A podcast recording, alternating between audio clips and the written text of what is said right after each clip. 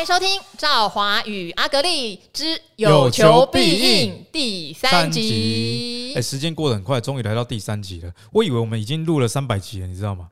因为第一集开始，我们就已经在这个 Apple 的 Podcast 排行榜不分类已经冠军了，好像有录很久这样的感觉。哦，而且我们冠军还蝉联了一段时间，希望继续保持下去，靠大家支持，好不好？嗯、不晓得大家对听完第一集。一定一定是好诶，这边问拢没问，你个问，拢讲噶呢？去去哪转播，对不对？对啊，我觉得应该是满满的，觉得是干货很多吧。而且那已经是我精简过的。如果我再讲更详细的，光那三题我可以讲三个小时，就是有一到那种可以讲课的程度了啦。我觉得我任何一题都可以讲一节课。我觉得现在功力已经到这个程度，这个我也蛮感谢造化的，好不好？因为这个我在理财达人秀大概也两年了。哦，那这两年来，其实我们当初怎么会认识啊？可能我现在一整个疑惑，找不到人，刚好就找我吧。没有，因为我我都认识老 老人居多。没有，应该是我跟朱老师啦。我跟鸡排妹有共同上一集，所以你印象深刻啊？对对，应该是你上过鸡排妹那一集。对，我上过鸡排妹，哎，没有，鸡排妹上上过你那一集，也上过我这边主持的节目一集了。对，哇嘞，啊，这样是加分还是减分？加分，我觉得还不错啊。对我个人来说，蛮有眼福的。对，因为赵华很挑。所以，我为什么常常挑到老老人家？哈，从第一集就知道。你看，我会去细数什么零八年的时代风暴，因为我觉得要经历过多空循环，够扎实，才能来上那时候理财达人秀，很要求的啦。所以，阿格丽一开始一定是我觉得，哎呀，粉粉嫩嫩的，可能对不对？资历也没有很长。可是后来我才知道，他长在哪儿呢？他长在他大学就在做股票，所以很长。没有，我是小三就在做，只是那时候是乱买哈。我第一支股票叫英业达。也不能说乱买啊，英业达当时也当红啊。但是我不太懂得他做什么，我只是我，呃，我觉得我妈也很厉害，然后我要买哪一只股票，她拿我的压岁钱啊。嗯，因为我跟她说存邮局好像好像利息不多，从、嗯、小就有这样概念，我也不知道为什么。啊，那我就说啊，那英业达好了，因为那时候没有网络看盘嘛，都几乎是这个呃财经频道在跳，我就觉得这个名词很酷，所以就挑了它。嗯、英业达哪里酷？不过我有大概问一下我妈在干嘛，就就是笔电啊。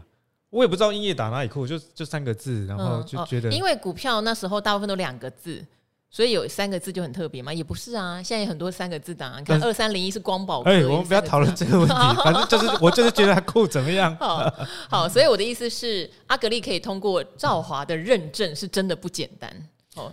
好，这边我深深藏不露，我要 echo 一下，因为很多人常常拿那个年纪啊，你有没有看过一二六八二的？我现在反问啊，哎，有看过一二六八二又怎么样？那下跌还不是一样继续亏钱？那因为我觉得哦，现在我我觉得我刚好是生在一个很好的时代了。现在很多的回测工具，有很多的这个啊、呃、网络的知识，你只要很认真的去把它统整起来，其实你可以度过很多的难关，不用等它真的发生。因为有时候当你经历过一些不好的大环境的时候，如果你没有去思考以及检讨。原因是什么？等到下一次再发生的时候，其实还是一样重蹈覆辙了。所以我在今年年初的时候，我就打定，我今年啊，好波段，我几乎只做生活类的股票，因为它虽然这个价差没有大家想象中的那么多，可是今年是熊市，所以你在熊市的节奏，你就可以知道说，哎，低贝塔在过去的历史上，哦，以及我自己的经验，生活股每次股票大跌，基本上它不太会。有太大的影响，有一个原因是成交量，就大家说，哎，你成交量太低，可是在成交量低，在股票大跌的时候，哎，反而跟你想的不一样哦，通常是比较没事的。好，哎、欸，你提醒我了哈，因为我常常跟大家分享说，我自己会非常偏爱半导体类股，因为我以前跑产业的时候，这个产业我跑得最久，即使也有跑一些传产原物料。对。那大家会想说，可是如果你都喜欢半导体类股，那不就是现在半导体景气不好，全部都一起下来吗？这就是它的好处，因为景气上去的时候，你会知道现在可能会从，例如说代工，然后 IC 设计，然后封测。哦，你就会知道怎么样去赚那个半导体上升的那个波段。那下来的时候，你不要做呀，哈，因为很多人反对做空啦。对。那我个人我也坦白说，我会做空，这是一个反向获利或是避险的方法。不喜欢做空的人，你就可以直接休息啊，对啊，休息。你往上的过程中，这个族群已经让你赚到钱了嘛？往下的过程中，你就等他们一个一个轮番去落底嘛，你就观察它就好了。嗯、对，然后那跌下来的过程，如果你是喜欢存股的，例如封测可能是你第一个优先选择，啊、因为获利是最稳定的，股利很不错。那 IC 设计绝对不会是你的优先选择，因为贝塔只是在都。非常的高，嗯、那晶圆代工就要看它跌到什么样的价位，以及它自成发展的状况。所以你喜欢同一个族群，像阿格丽的生活选股，你的方法跟逻辑会变得很简单，而且方向会很一致。我觉得这个很大的优点。所以也是希望兆华与阿格丽这个频道能够帮大家找到你自己的能力圈啊！啊，因为我觉得热门股不是说不好，但每一个人有每一个人的玩法，像热门股的。优点就是说，你可能不用做太多的功课，就会有媒体上帮你解读，这是它的优点。但缺点就是说，同样一件事情，大家都知道的情况下，呃，你没有机会赚到这个消息最大的那个利润，因为很多人都知道了。像我喜欢研究生活类的股票，是因为，诶，最有趣的是这一点哦，就算好消息出来了，市场上也不会给他立即的反应，因为根本没人关心。那这时候反而是，啊，我的机会，哎，你你一片子成长那么多，股票居然没动。那可是明年股利会更多啊，那你就去买。等到明年股利公布更多的时候，市场去追捧，哎，你反而可以啊，股息价差两头赚。好，那我们想我在付费内容，我有一个主题也会跟阿可力讨论。很多人会说，到底什么类型的股票适合存股？就是你们手上觉得很适合万年哈，也不用万年了哈，五年存股的标的是哪些类型？这个我们可以来好好帮大家分享一下。你这样一问呢、啊，我脑袋就浮现了至少十个。主题对，可以回应这个存股，因为真的不是所有的产业都可以存哦，就算是龙头股都不见得可以存。很多人说它就是大型龙头股啊，哈，我跟你讲，呃，像上一集我们提到，你要存红准不如存红海，可是以红海来说，也不会是我存股的标的哦，它不够稳定。好，所以这个我们下次在付费频道会来帮大家分享。那这边我们也来开始回答一些。呃，朋友的问题哈，因为正好阿格力现在问题也满出来了，怎么回事？好满哦，好满也是给大家试听哈，喜不喜欢这样的类型的形式？我们会深入的分享哦。好，他说我要当第一个留言的粉丝，sorry，因为我们上次已经念过第一个留言的粉丝，什么阿斯什么炮，忘了名字好长。好，资深河粉来报道，河粉你好，河粉你好，谢谢你们的分享哈。兆华阿格力耶，开播，谢谢 他好有精神。他到底是女生还是男生？不知道哎、欸，但是你看河粉都很有元气，你不觉得？对，都分不出来是男生，就跟我们两个一样笑笑这样踢笑耶。好，想来问问题了，好，立刻导入正轨。想请问，如果本来用零股来买一档股票（括号高价股）。目前有获利哦，但是在这个不断 A V A V 的过程中，有时涨有时跌。想请问两位达人，我该如何加码，让自己的部位来加大？因为加码会拉高均价，内心会担心是否加码后变成赔钱。因为他现在是赚钱的，导致离开他成本了嘛。现在加感觉上买的比以前贵，这个比较特别的状况啊。其实我们手上有一些股票也是啊，好，例如像常跟大家讲一七九五的美食，我也有这个疑问。因为我自己是从可能一百一、一百二就开始买嘛，一百九当然不会买。嗯哼。可是那跌回一百五要买吗？我成本是一百一、一百二啊。嗯哼。哦，大家都会有这个困扰。对。好，那这一题呢，我我先建议大家以后如果问问题之前，先让阿格丽跟赵华知道说。哎、欸，你这个买零股买高价股啊，你是要做波段的啦，还是你要做纯股的？因为这个回答会有一点，或者是它的类型，对，会有一点不一样了。因为是传产，或是它是 IC 设计，或者大立光，这个我们可能评价也都不一样。对，就是你的投资目的以及这个股票的产业类别，这样可能回答会更加精准了。好，那我先讲，假设它是纯股的，好了哦，就以我自己而言，我讲一个比较贴近它的例子。我最近有去买这个大树的零股。嗯，然后我是大树已经变高价股了，只能买零股了。对我，我成本其实是一百多啦，但是我我这个零股补在两百八，哦，那补在两百八这个位置，坦白说，本一比三十几倍，我也没有觉得非常的低。嗯，但有一个原因就是，啊，我在上一集有讲过，我刚好手上大树配给我的股票，因为今年大树配很多，刚好手上有一些，诶，部分是零股，大概五百多股。我想要把它化零为整，所以我就补了四百多股，大概花了十几万哦，那就补到一张。那这样的目的是呢，我拿到一张之后，我有出借股票的习惯，然后大数的这个利率不错哦，今天我们也会跟大家讲借券跟存股相关的主题哦。嗯，今天的大方向大概是这样的主题。啊，所以出借有三点五 percent，啊，我所以我就去买了。那重点是大叔他是一家还在成长的股票，所以如果你买的公司啊，现在买的价位比你以前的这个呃价格还要高，但是它的现在基本面也比你当时候买的那时候好很多，那你付出更高的价钱，这也是很正常的啊。啊，例如说，呃呃，你买房子，今年买这个价钱，五年后买这个价钱，就以我现在住的林口来讲好了。五年后的林口可能更贵，因为今年的这个有工一产业园区，反正简单来讲，就一万个人会去上班。这样的科学园区的整地已经整好了。那三四年后，这个东升，就是说 ETtoday 另外一家哦，还有三立，他们的媒体层也好了。所以你你你那时候的房子，有可能你会买得更贵。我说有可能啊，假设不要去算外在景气环境的影响的情况下，因为它的周边环境就变好，机能变好了嘛。所以回到股票这个议题上，高价股该不该加码拉高自己的成本？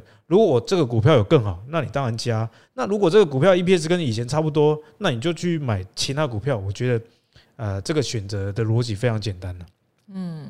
好，因为我们不知道你买的是哪一档，或是哪一个产业，对，就只能比较 rough 的，对，所以就只能是用通则跟跟你说，因为我们知道有些高价股一跌起价来，你看矽力 KY，好，股王 CKY 普瑞 KY，信华，好，像这种 IC 设计的高价股，它跌下来的时候，因为它本益比奇高无比，所以我们会不太确定它跌到什么地方才是适合加码点。嗯、但是因为你说要赚钱，我就会猜。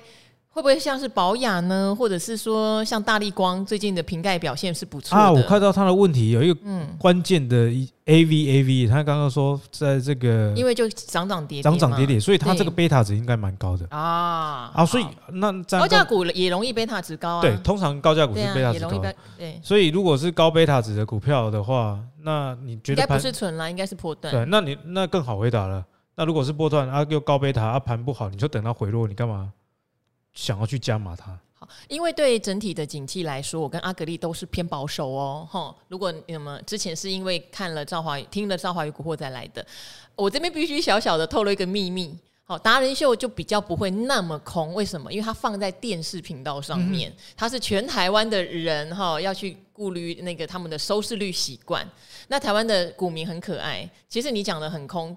那通常大家就会有点，那不要看了啦，关掉有没有？好，不像 Podcast，我们真的就是讲很坦白。我发现听众是比较，就真的喜欢我们两个，对，所以很黏的，然后也想要听我们两个真心话。那我跟阿格丽对景气的看法真的是保守。呃，我觉得 Podcast 确实有这个好处，尤其是未来付费订阅关起来讲，没错没错，关起来。有时候你说电视媒体上，我讲一个最近发生的例子，说哎、欸，这样子的景气啊，你为什么你们没有？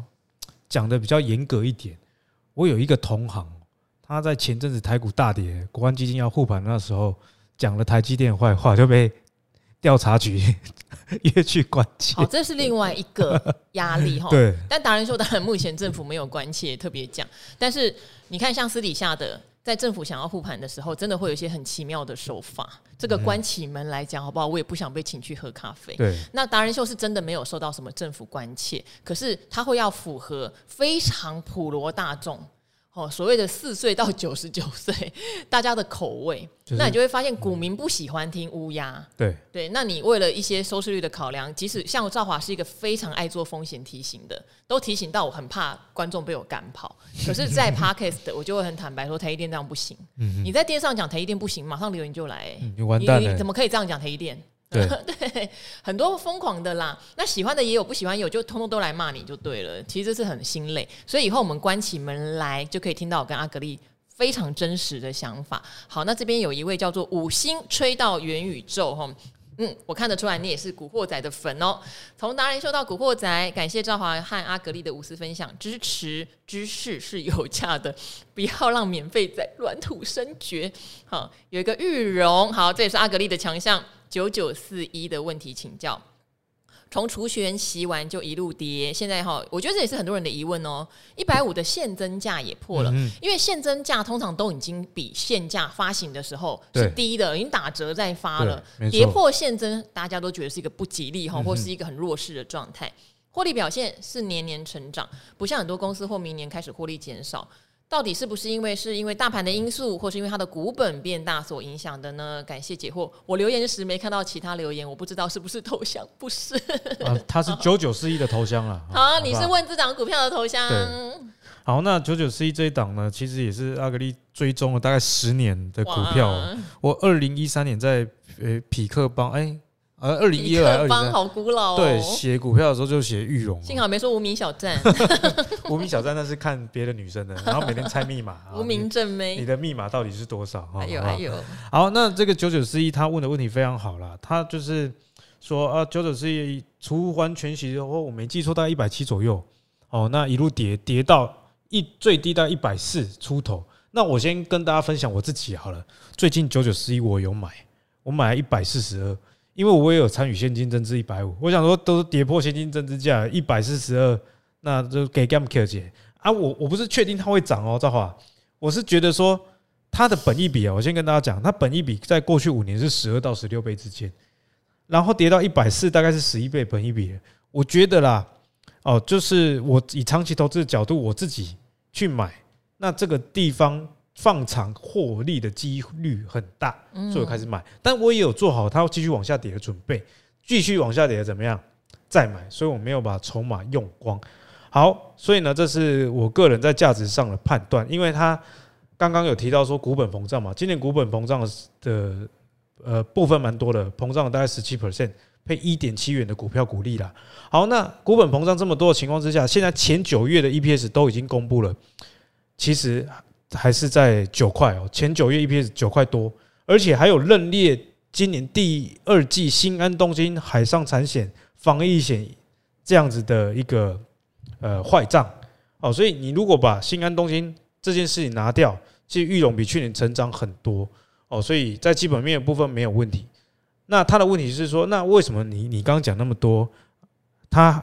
成长了，还在跌。一般人一问都是对对对，它很好啊，年月双增，怎么还在跌？这个问题哦，有两个部分。第一，它是一个贝塔值不高啊不低的，它贝塔值零点九七，过去一年，所以大盘跌它会跟着跌。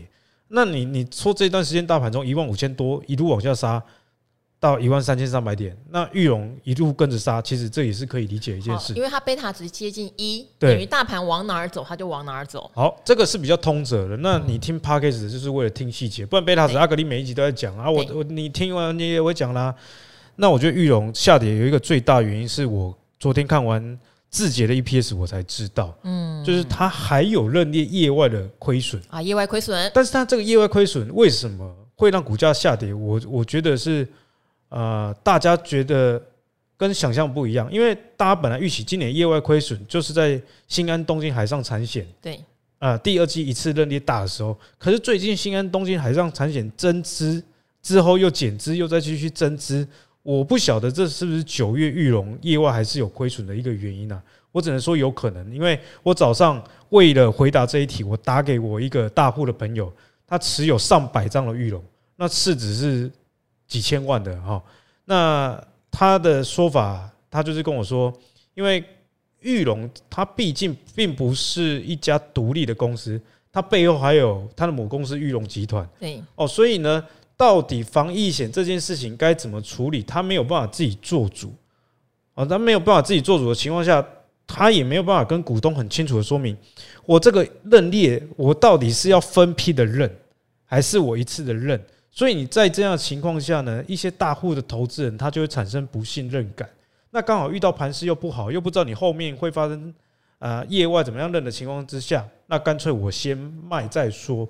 那我觉得他们卖并不是看坏，而是啊，既然贝塔是这样，啊，你公司不确定性这样，那你既然还会有任意业外的损益，EPS 出来一定不如预期，那股价也不容易上涨。那我干脆先跑一趟，等到之后盘势好的时候，我再回来买。所以我觉得它下跌有一个原因，就在于说啊，原来大家发现，原来那个防疫险的认列并不是在第二季就一次结束，九月居然还持续的在认，认了一亿多。那因为玉龙的股本不是很大，四十几亿啊，所以这一亿对 EPS 的影响也还是有的。哦，那根据我自己的研究啊，防疫险各个公司大概都是到明年的三月底啊。哦，因为对照今年大家防疫险大概高峰保到什么时候？所以市场上也现在也有传闻说啊，你会不会认列这个啊防疫险的业外损失到明年三月啊，这个还不知道要等发言人哦，后续再帮大家更新。好。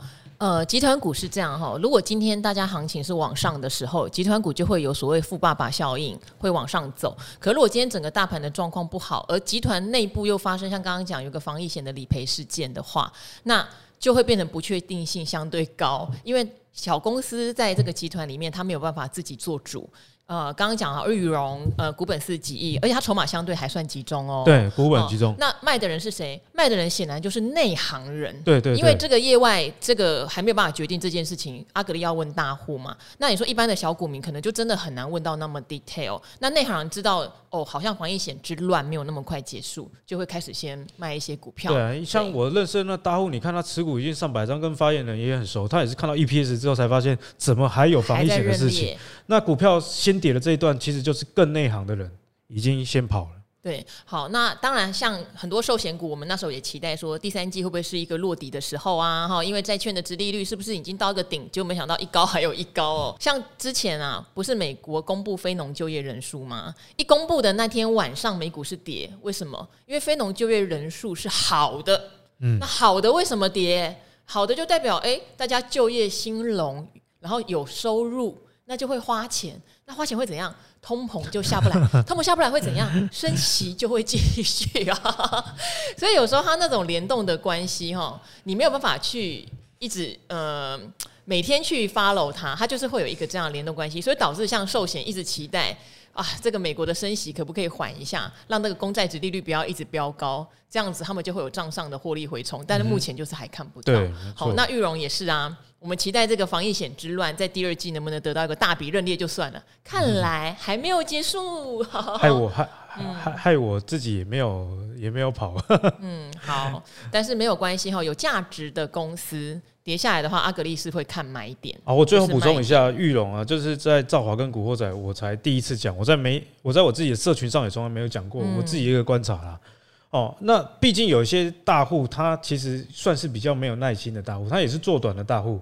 哦，他卖不代表他看坏，他只是买买卖卖这样子。了解，嗯，对，所以如果你真的很喜欢玉龙，因为喜欢阿格力的人，基本上都可能有这一档公司，已经到这个程度。因为我追踪了十年，玉龙啊，有一个大股东叫刘俊杰了。我觉得刘俊杰的持股不卖，其他人不要卖，嗯，也不用担心啦。为什么？因为刘俊杰，我跟你讲，赵华。他持有玉龙九千一百四十六张，九千一百四十六张。他不是公司的内部人，那他是谁？杰哥，杰哥就是有，但是他有很多投资股票很知名的案例啊。他就是一路的从平民，然后投资，然后变成超级大户。例如说像海哥啊，哈，会有一些很知名的主力，有时候都买到成为公司的大股。对，没有错哈。所以刘俊杰呢，他本身持有玉龙九千一百四十六张啊。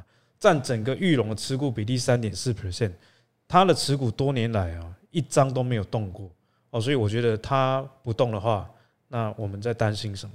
好，呃，很多人持有一家公司是以当股东的心情，大家记得哦，存股的话，你要认为自己是股东，股东就是这家公司在帮你赚钱，每年会把他赚来的钱分盈余给你，所以你根本不用动它。那波段的人当然就会看啊，怎么股价上上下下啊？哈，对对，对。那因为我也认识过一个广达的奇人，这个以后有机会我也再跟大家细讲哦。他就是把买广达当做他是当广达股东，他都是在那种金融海啸或大崩跌的时候买，嗯、那个张数也是买到发言人会对他肃然起敬的那一种。好，就这种素人大股东。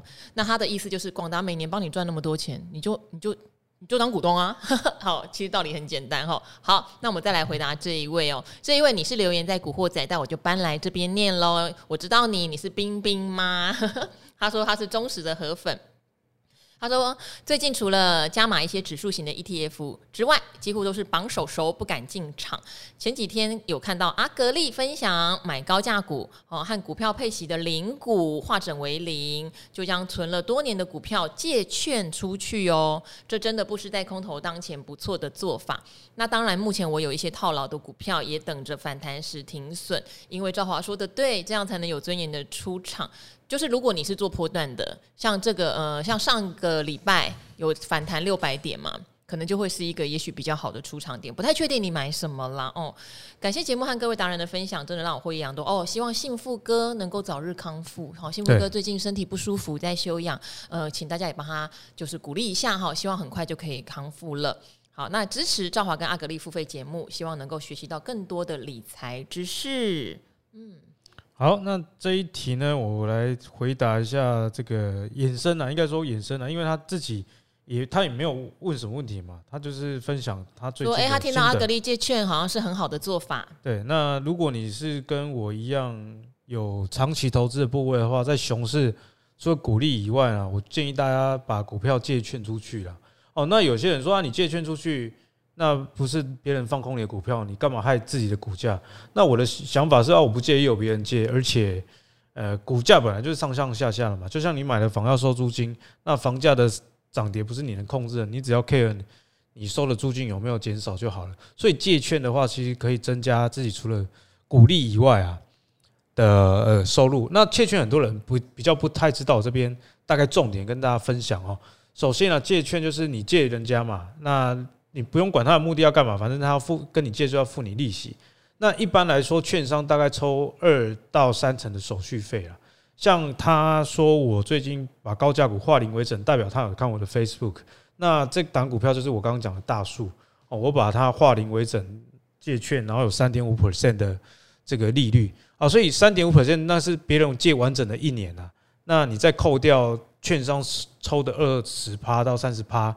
就是你能到手的利息，所以其实长期下来说不无小补啊。像我每个月手机费、电话费、电费很多都是直接借券帮我出，所以我觉得这对一般的股民来说是一个比较无风险的。因为我假设你被套牢了啦，那你借券出去，啊，这个借券本身对你来说又没有什么样的风险，对不对？好，可是借券呢，就遇到最关键的问题了，你的券商要慎选。那借券有两种哦，一种就是说啊，你某一档股票要买到十张，或者是买到百万哦，你才可以出借。所以呢，给大家一个名词叫双向借券。哦，双向借券呢，就是说你只要啊有股票一张啊，一张都可以出借啊。所以你如果办的券商是有双向借券的话，你的这个持股帮你生钱的。啊，这个效率就会比较好。那双向借券的券商呢，大概就是元大、永丰哦，那星光、富邦，大概是这几家。凯基有没有啊？啊，凯基有，凯基有五家。也点名到凯基啊，还好像有一家是日日盛哦，六家。那其他家有没有？我最近没有更新啊。我是之前自己在在选择的时候，那我自己推荐的话，我就使用者经验，我会推荐两家。第一，最好借的一定是元大。对。因为元大的市占率最高，这个市占最高的龙头，这毋庸置疑。那但是元大有一个缺点，它抽你百分之三十。元大的呃手续费是很硬的啊，就是一分钱一分货啦。我就是屌，所以你不要叫打折，他大概是这样的心态。嗯，因为我以前有些大户朋友用元大，对退佣实在是很不满意。就是你大户几亿也没有用，不跟你谈。那第二呢，就是永丰啊，哦，永丰不错。永丰我自己借的话，这个。我觉得没有输元大道太多，就我主要要去借的股票，它几乎都借出去。例如说大树啦、玉龙啊等等的，我今年都有成功的出借。那它的优点是只抽二十趴，除此之外，因为永丰有比较好的手续费折扣，你再自己跟营业员去谈啊。哦。我大概谈到两折，对，永丰比较好谈，因为我觉得好巧哦，就是大户好朋友一开始用元大有点被气到，对，后来我就推荐他永丰，就另外一个大户好朋友喜欢的永丰，他就满意了，对。哎，也也因为这个永丰的大户啊，不管是大户头哦，还是他其他的这个美股的优惠，他现在用户越来越多，越来越多。我自己有借，觉得借券越来越好借，我自己的感觉啦。哦，所以这两家是我真实使用过。都不错，你可以去尝试看看。那以网友给我的回馈呢？他们说富邦也还 OK，嗯嗯，或者是我最近跟大家分享，哎，我大树借三点五 percent 出去，有粉丝跟我说他在星光借四 percent，嗯哦，那星光也是一档啊，也是一家啦，手续费很低的券商，因为他们要抢市占哦，所以你就都开吧，反正开户不用钱，自己试试看。贝塔值高一点的，好像借出去通常利率比较好啦。因为像古鱼也分享过吼，例如说你持有你在存什么零零五零，你在存台积电就不用了，因为那个没有人会，因为他们可以运用的反向工具太多。而且我像我存金融股啊，我我自己也有一些金控股。嗯，我那个利率已经压到零点二、零点三，也没有人要借，没有人要借。对，好，但是如果你你是真的手上刚好有一些热门高贝塔值、例如高价股哈，像之前有人可能会想要借信华，就可以冲到九趴。哎，其实腰股都很好，腰股都很猛。对，我自己手上最常被提醒哦，因为我的 APP 会跳通知，热门券汉磊 大概都三点五到四点五。可是这个真的可能。有段时间华航也很多人借哦，可是可能赚了利息会赔了股价。对，但是因为我对它是一个长期期待嘛，那持股成本也不高，那就 OK 了。所以就一天到晚就会跳出来，就看到突然很多人想空它了。好，这个很有意思哈，大家可以研究一下。但是如果你存的是那一种没有人要借的，就这个生意就没有那么好做。对，好，那我们最后最后有一位很可爱。明明我们在古惑仔回答了，他现在追杀我们到赵华与阿可丽，说我们上次第二题好像没有回答，其实有回答，但是因为你看你说你都用一点五倍在听，可能你就漏听了。我再念一次你的问题好不好？因为你有特别提到你想要用房子增增贷哈，理财型房贷的两百五十万子弹。怎么打比较有效率及拉低成本？其实这个答案没有标准答案，所以不太可能说跟你讲的很细。说那你就一月五万，二月十五万，嗯、三月三十万，不可能嘛？这是原则问题。其实你也知道，它就是一个通则问题。上次阿格力其实有回答，只是他回答就比较简短。那可能真的没听到，我们就佛心 再回答一次好了。对，因为他说他这个增贷两百五十万出来了，那这个资金的运用。他不晓得，他想要去买零零八七八哈，又是零零八七八跟零零七一三两档都是配息型的商品。那因为都季配，时间错开，所以他会希望说，呃，能够把这个值利率拿来付，因为现在升息环境嘛，对，来付房贷这样子。嗯哼，那其实资金的运用要怎么样呢？以借钱来投资这一块算是比较好回答啦，就是你至少。持股的基本水位，它给你的鼓励，你要有办法 cover 掉你的最低最低要 cover 掉你要还银行的利息。那最最好呢是能呃 cover 掉一些本利和是最理想的状况了。所以呢，我已经讲完了。他要六趴，呃，对，嗯，你就照你自己的这个付付的利息到底要多少，那你买进相对应的值利率产生可以去 cover 掉你利息。那个就是你最低持有的一个部位，那剩下的你要怎么操作都可以，但是呢，呃，我觉得不要有没有在第一时间抢到反弹或者是起涨点这样子的预期啦，因为我觉得他留言有有提到说，啊，可能这个明年第一季就是谷底啦，剩下资金该更积极进场吗？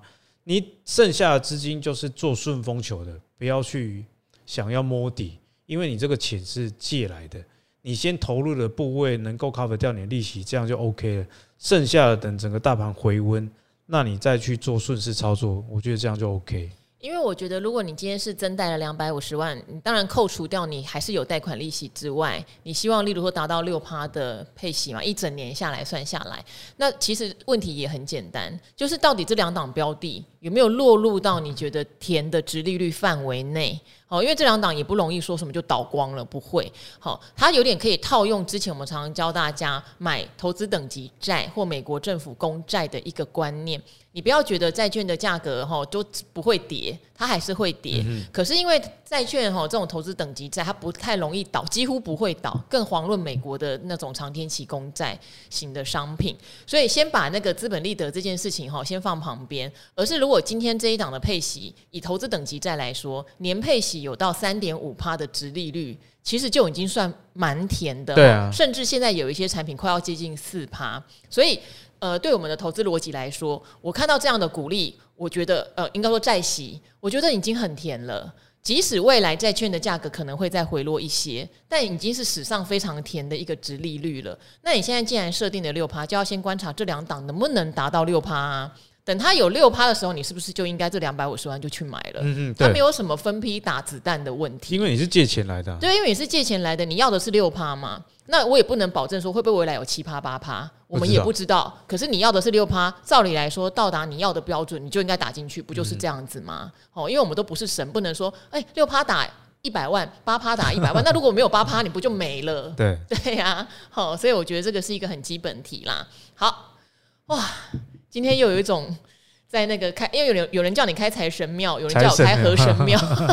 今天有人说好，今天香客，今天信众，信众们可以回家啦，可以回家先休息了哈。我们要退价，可以退假。希望今天的答复哈，有让大家听起来是觉得满意的。嗯、好，那也希望大家继续继续支持赵华与阿格力之有求必应哦。那就跟大家一起说拜拜喽，拜拜。